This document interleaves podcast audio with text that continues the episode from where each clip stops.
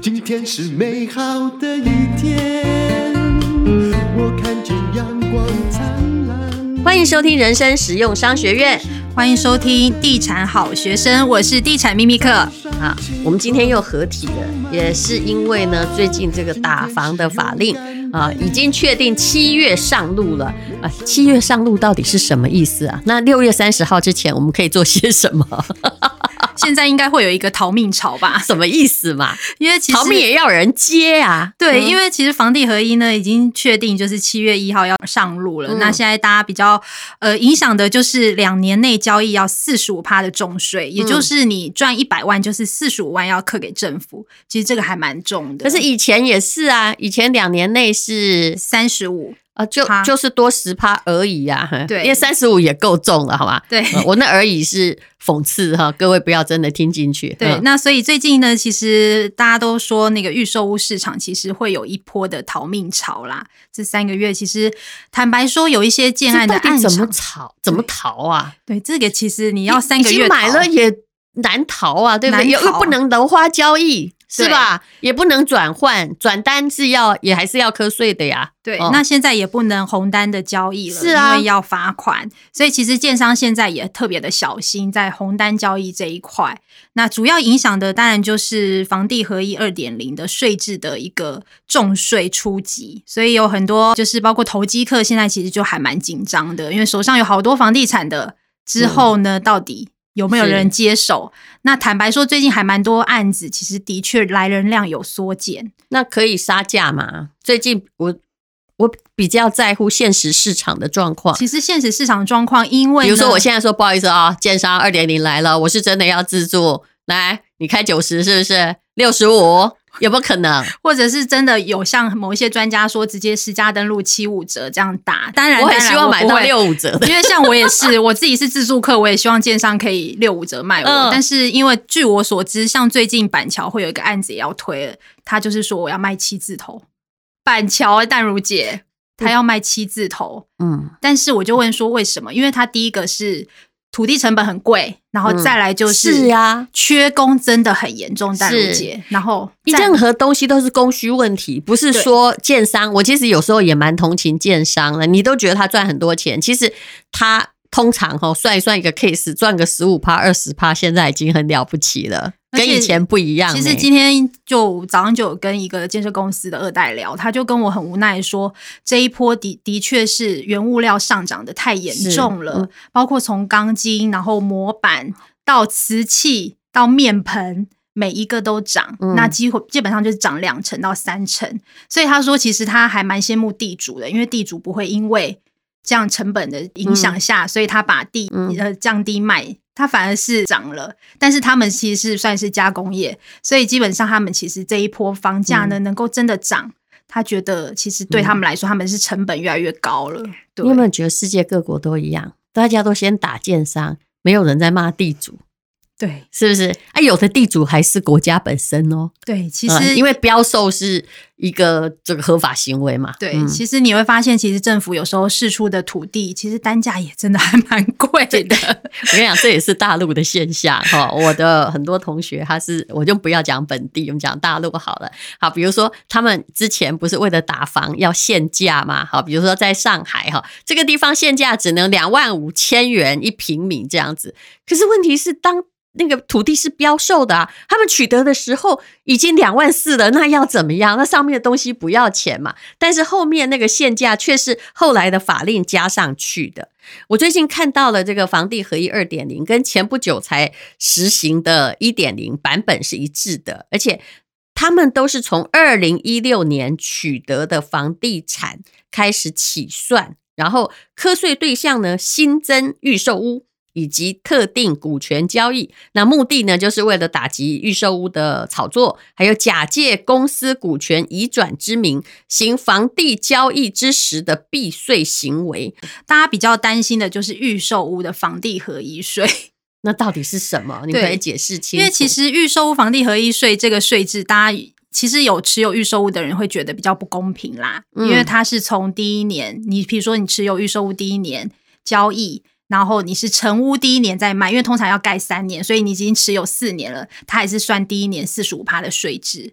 所以你等于说买预售屋期间不算嘛？不算。对，嗯、其实这一波真的对预售屋来说是影响非常大。那以前呢？以前是从签预售屋签约就算的吗？以前的算法是说，比如说你赚一百万，就是并入你的财产交易所得。是是。对，那其实房地合一税会比较重，对，因为它是四十五趴的税。嗯所以它现在改成就是用房地合一税制去标准去课你的税，这样子。那我可不可以问你，是不是如果今天我只是要买自住的，那其实我根本不打算换屋，要住个十年二十年，这些什么合一税就跟我其实真的没有关系。就像对我来说，自住客来说完全不会有影响。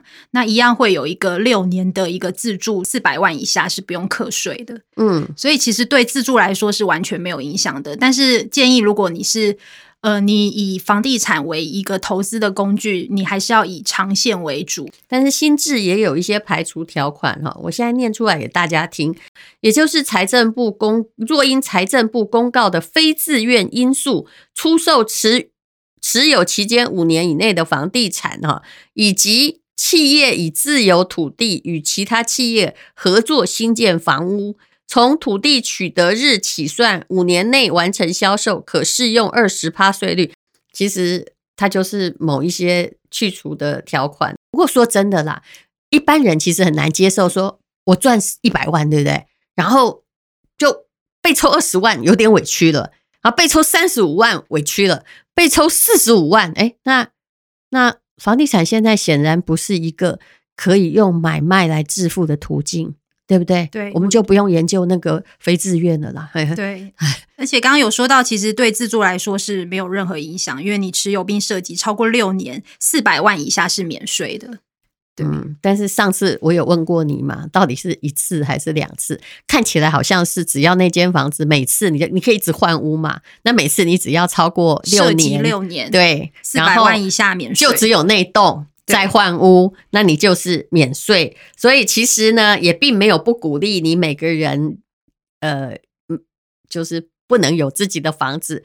他想要实施的是“一住则有其屋”啦。第二就是现在通膨是真的严重，那热钱呢，无论如何，只要通膨，呃，台湾看起来不严重，但是其实全世界还挺严重。只要热钱一多，大家惧怕通膨。商业周刊说，有百分之三十七的人觉得通膨是二零二一、二二年哈最严重的问题。那大家所采取的状况是什么？你也不能，股市已经很高啊，哈，没得买啊。债券呢？我现在每个政府债都也很可怕。那答案是钱会去房地产，房地产。那目前黄金也没什么赚头，所以呃，就是为了要怕热钱进房地产所产生的措施，因为。以这个华人而言，买房地产哈，会买第二、三间房都是为了干嘛？就是都为了保值跟增值嘛。嗯，好，那但是我还是很虔诚的希望那个建商就是哎不要倒掉啦，否则 其实建商建商如果他哈就是很难经营的话，什么东西会受影响，你知道吗？其实媒体业都会先受影响。但如姐，你真的是啊。